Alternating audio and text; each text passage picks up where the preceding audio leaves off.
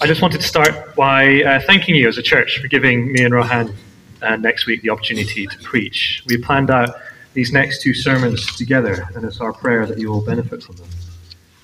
We'll be looking at Psalm 1 this week, and then Rohan will preach on Psalm 2 the next week. They're intimately connected, these Psalms.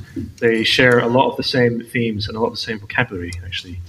So I just thought we'd read both of them this week. Um, so that will come up on the screen behind me. So, Psalm 1.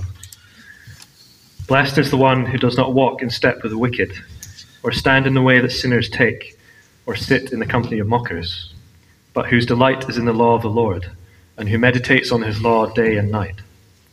That person is like a tree planted by streams of water, which yields its fruit in season, and whose leaf does not wither. Whatever they do prospers. Not so the wicked. They are like chaff that the wind blows away. Therefore, the wicked will not stand in the judgment, nor sinners in the assembly of the righteous. For the Lord watches over the way of the righteous, but the way of the wicked leads to destruction. Now, Psalm 2. Why do the nations conspire and the peoples plot in vain? the kings of the earth rise up, and the rulers band together against the Lord and his anointed, saying, Let us break their chains and throw off their shackles. The one enthroned in heaven laughs. The Lord scoffs at them. He rebukes them in his anger and terrifies them in his wrath, saying, I have installed my king on Zion, my holy mountain. I will proclaim the Lord's decree. He said to me, You are my son. Today I have become your father. Ask me, and I will make the nations your inheritance, the ends of the earth your possession. You will break them with a rod of iron. You will dash them to pieces like pottery. Therefore, you kings, be wise. Be warned, you rulers of the earth. Serve the Lord with fear and celebrate his rule with trembling. Kiss his son, or he will be angry, and your way will lead to your destruction. For his wrath can flare up in a moment. Blessed are all who take refuge in him. These two Psalms introduce two grand themes, not only to the Psalms, but also to the whole of Scripture the Word of God and the Son of God the Word of God and the Son of God. You might notice there are lots of connections between these two Psalms. They share a lot of language.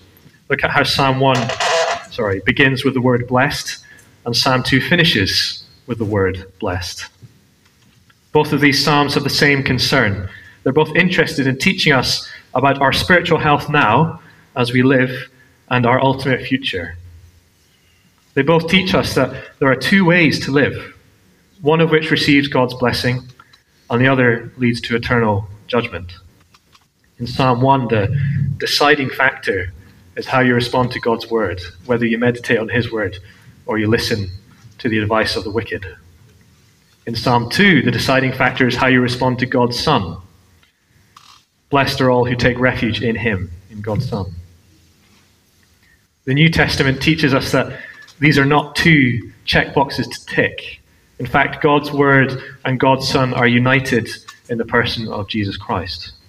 Jesus is God's Word made flesh, as it says in John 1, and Jesus is God's Son, eternally reigning.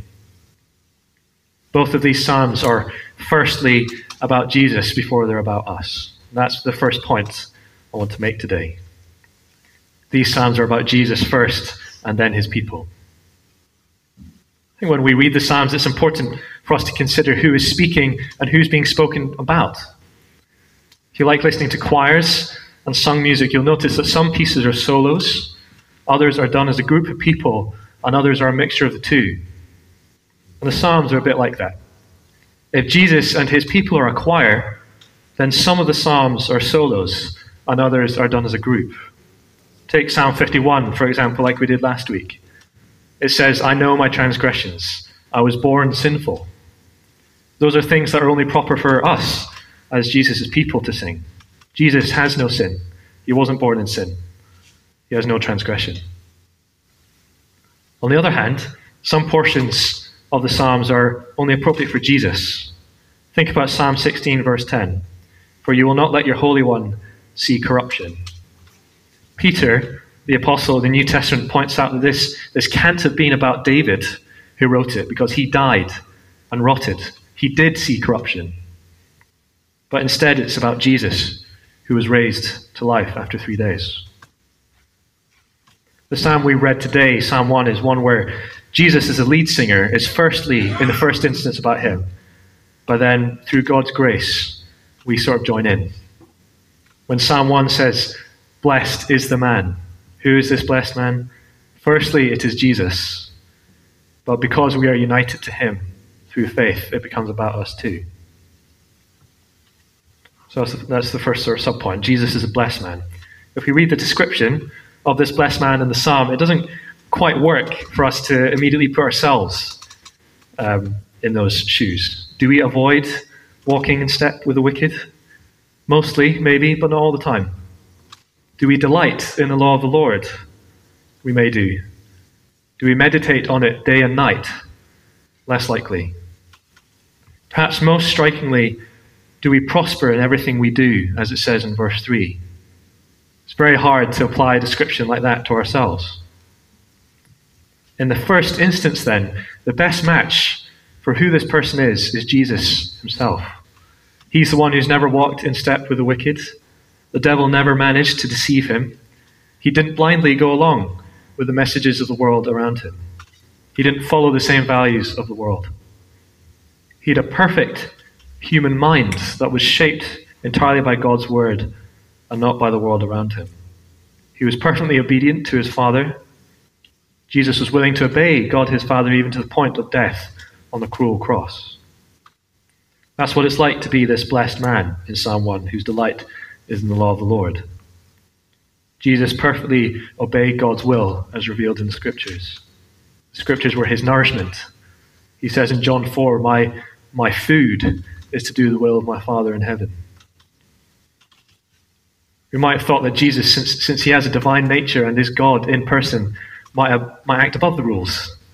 But everything Jesus did, he did in obedience to his Father and in accordance with the Scriptures. He says this himself in Mark 14 For the Son of Man, that's Jesus, goes as it is written of him, as it's written in Scriptures. Philippians 2 says, Though he was in the form of God, he did not count equality with God something to be grasped, but humbled himself by becoming obedient to the point of death, even death on the cross. And because of Jesus' perfect obedience to God his Father, he is like a tree planted by streams of water that yields its fruit in season, and its leaf does not wither. In all that he does, he prospers. Everything Jesus accomplished was fruitful. Even his death resulted in the salvation of uncountably many people. You can't get more fruitful than that. So it's important for us to recognize that the psalm is firstly talking about Jesus, partly because it's humbling and also because it's assuring.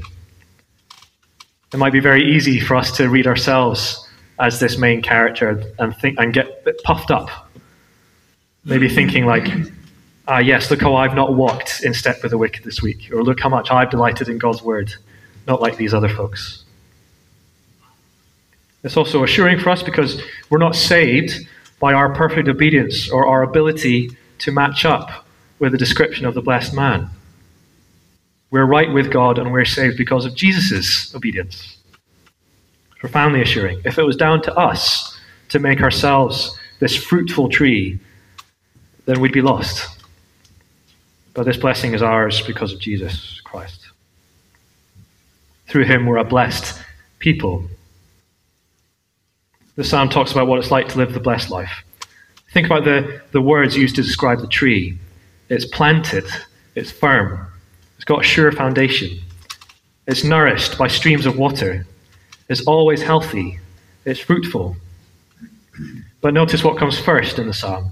The person who leads the blessed life is someone who is spiritually healthy. They've turned away from the way of the wicked and they delight in God's law, in God's word. I say this, I've said before that this is in its first instance about Jesus, but he makes it true of us too. It's important to remember that we're saved by Jesus, then we're a, a regenerate people, is the theological term. Regenerate meaning we're given a new heart uh, our minds, our wills, our consciences, and our loves and desires are made healthy when we receive salvation in true faith. We wouldn't be able to turn away from evil by ourselves, if it was completely down to us, we wouldn't delight in God's law.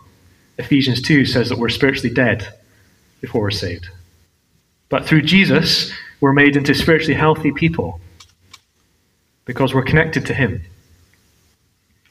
That was why I chose John 15 as our other reading today, just to make that connection clear.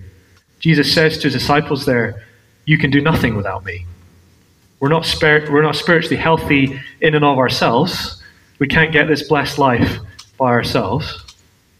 But Jesus says, Abide in me, and you will bear much fruit.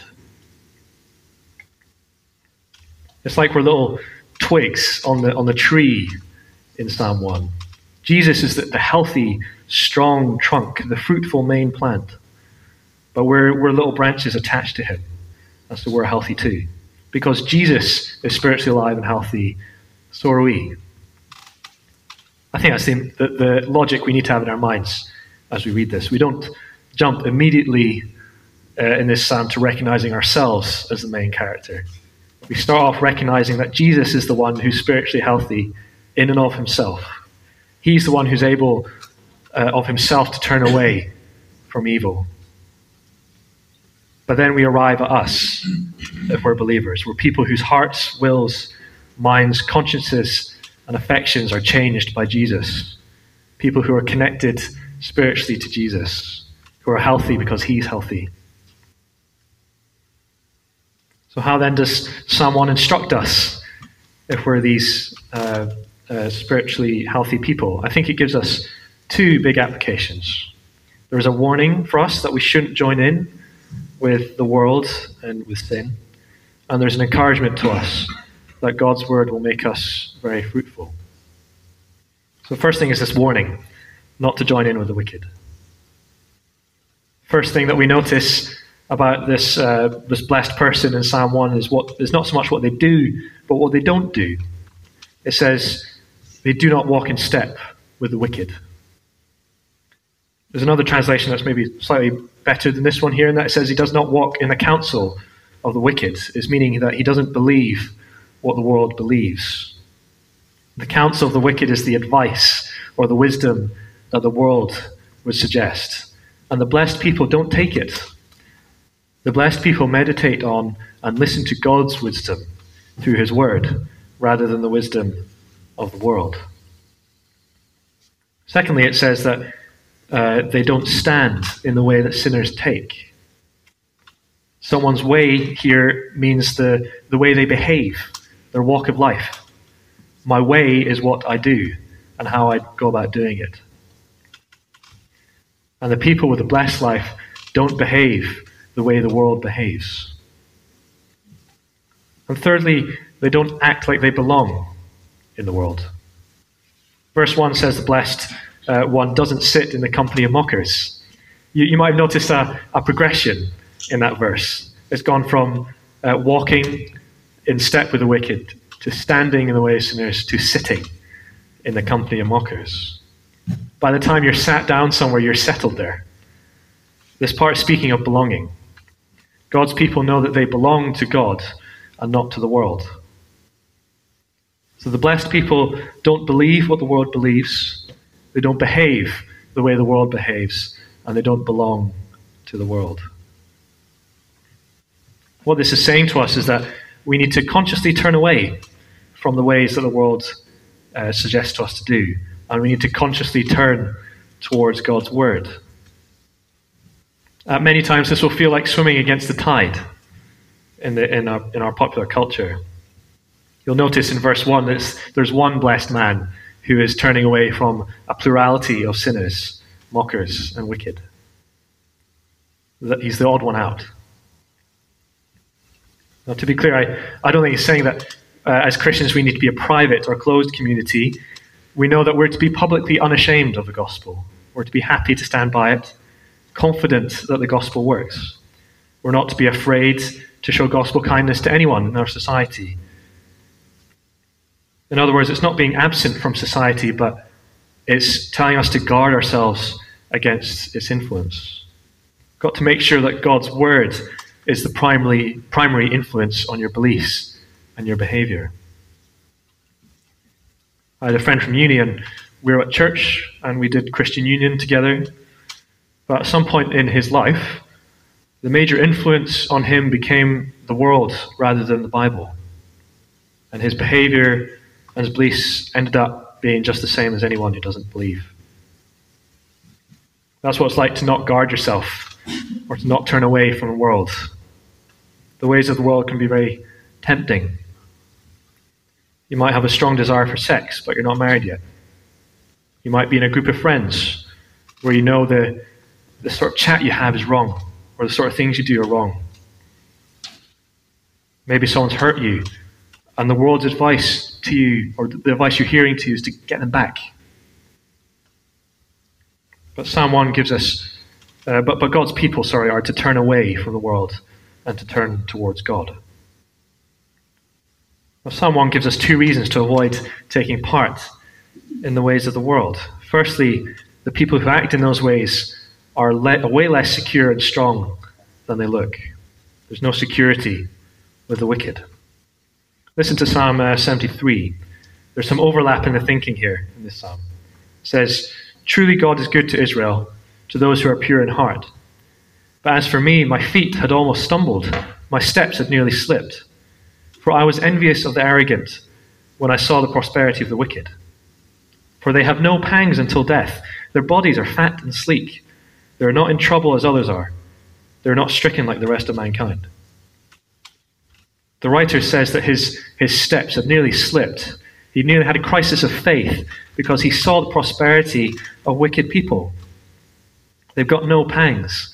They're not in trouble like the rest of us are. I'm sure lots of us find this to be something we can sympathize with. We know that we're all, we're all sinners, none of us are perfect. But some people commit such wickedness and get away with it, or even prosper because of it. It's difficult not to be frustrated and saddened by that. It can be discouraging for our faith sometimes when we feel that we're not doing as well as people who are rebelling against God. The writer in Psalm 73 says, All in vain I have kept my heart clean and washed my hands in innocence. It can seem pointless to keep the faith if even people who are persecuting Christians are prospering. But listen to Psalm 1, verses 4 and 5. Not so the wicked. They are like chaff that the wind blows away. Therefore, the wicked will not stand in the judgment, nor sinners in the assembly of the righteous. The lots of people who rebel against God might look strong, and it might look strong to be with the world and to belong there. It's actually like being chaff. Chaff is like dust. The wind, the wind blows and, it, and it's gone. And that's the position you're in if, if you're against God today. You will not stand in the judgment. Verse 5 is quite harrowing, isn't it? God will judge the world and he will hold everyone accountable for their actions. Nothing will be missed. And he will dish out an eternal sentence for it. That's what happens if you don't take refuge in Jesus, as it says in Psalm 2. If you don't go to Him to save you. If you reject God and His Son and His Word, it won't go well. So it's, te- it's tempting to follow the ways of the world, isn't it? For pleasure, for freedom, to actualize your desires. But ultimately, we need to stick close to Jesus and His words for any hope in that day of judgment. So that's the, that's the warning for us to avoid the ways of the world, to be on your guard so that the wisdom of the world doesn't take the place of God's word in your heart. The other application of this psalm is a positive encouragement that God's word will make you very fruitful and will keep you safe. There's delight to be found in God's word. That's the third point encouragement, delight in God's powerful word. We just, uh, we just talked about what the blessed one doesn't do. Now, this is what he does. Verses 2 and 3 says, But whose delight is in the law of the Lord, and who meditates on his law day and night. That person is like a tree planted by streams of water, which yields its fruit in season, and whose leaf does not wither. Whatever they do prospers. Instead of listening to the world, the blessed one delights in the law of the Lord. And for us, when it, when it talks about the law of the Lord in this passage, what we should understand it to be talking about is the whole of God's Word, both the New Testament and the Old. If we really love Jesus, we will love His Word, we'll love His book. It's perhaps the case sometimes that we're very able to talk at length about how important the Bible is, but it might be harder to articulate how, how lovely it is. It's a source of delight and comfort and joy for the blessed man in Psalm 1. And as a result of that delight, the blessed one meditates on God's word day and night. I think the way we use the word meditate now sort of obscures its actual meaning. I, I think of like clearing the mind, breathing deeply, and humming in some ritual. But when it talks about meditation here, it's, it's talking about thinking deeply about God's word, about really focusing your thoughts on it. I heard someone say that if you know how to worry, you know how to meditate on God's word. When you're worried about something, it, it churns over and over in your head, doesn't it? You can't stop thinking about it. You think about it from every angle. But in meditating on God's word, rather than thinking about a problem, you're thinking about what it says, what God's word says. It means to really, really digest it. And that's the, that's the wisdom it gives us for reading the Bible to take time to think about it and digest it. Here's an experience I've had. I'm sure you may have had it as well that sometimes we'll read the Bible because we know it's important and it's our habit in the morning or the evening. But we'll get to the end of the page and I can't remember what's just said. But Psalm 1 instructs us that we should, be, we should chew it over and think about it deeply. This might practically change the way that you read your Bible. I tried this Bible in a year plan that um, takes you through like four, like a chapter from four different books each day. And it was too much for me. By the time I'd read the fourth chapter of the fourth book, I'd forgotten what the first said. I found it better to read a chapter at a time and to think hard about it. For some of us, it might mean changing some of our priorities. Our lives are often very busy but we, we do make time for the things that are important, don't we? It wouldn't be right, would it, if someone said to you they, they didn't have time to read uh, and digest the Bible, but they've also got six podcasts on the go every day? Might change our priorities with our children. I'm, I'm not a parent, but I can guarantee that your children will really benefit from any time you take to read the Bible with them and to discuss it with them. In this psalm, God promises to greatly bless us as we do that, as we delight in His word and make it our priority. So God, God makes His people fruitful through His word, is one of the promises. Listen to the description of the tree in verse 3. That person is like a tree planted by streams of water, which yields its fruit in season and whose leaf does not wither. Whatever they do prospers. The tree is planted by streams of water. It's continually fed and watered regardless of the weather. It doesn't rely on the rain. Planted talks of stability, and streams talk of nourishment. Spiritually speaking, God's word keeps you stable and healthy. We know we need to eat good food and to exercise to keep our bodies healthy, but our souls and our minds are nourished and kept healthy through God's word also says that it yields its fruit in season. The tree is fruitful. We might think sometimes about how we can develop and grow as Christians. How can, how can I get more of those fruits of the Spirit of love, joy, peace, patience, kindness, goodness, gentleness, faithfulness, self control? How can I be more like Jesus? This psalm says that those things will come naturally as we delight in and depend on God's word. Now, we're, we're, not being, we're not being told that we need to go and make ourselves healthy and fruitful spiritually. We're being promised by God that abiding in Christ and His Word will inevitably bring about that effect.